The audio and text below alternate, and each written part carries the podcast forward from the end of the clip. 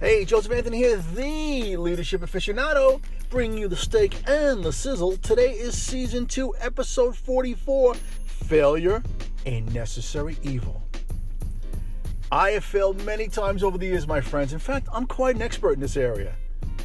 Bad financial decisions over the years, plenty of bad personal decisions, and possibly a few bad career decisions.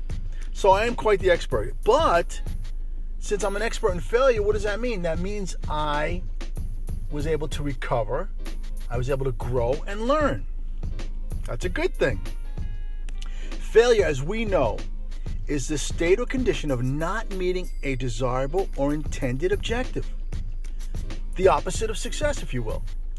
But failure and the resultant pain it causes helps to shape and mold us, tailoring a platform for future success. Pitbull, the Latin rapper, said it best during an interview by Tony Robbins. While talking about his upbringing, he said, You don't make mistakes, mistakes make you. And I agree with this 100%. Failure is subjective because it depends on our personal viewpoints. But when we tweak or adjust our view of success and we don't give up, our small failures suddenly transform from a final destination into a necessary stepping stone. All of the uber successful people today have closets full of failed skeletons, if you will. And their road to success is well documented for all of us to study, admire, and be inspired.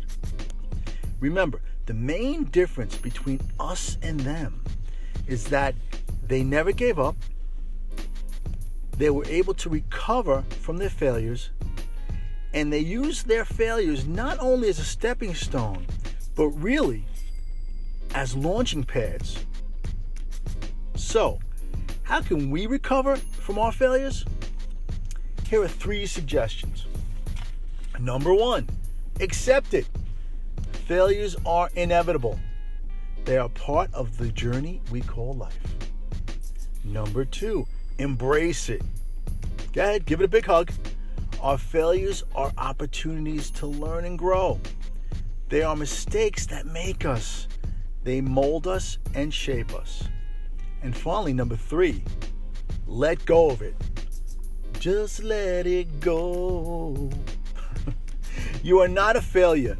You just failed at something.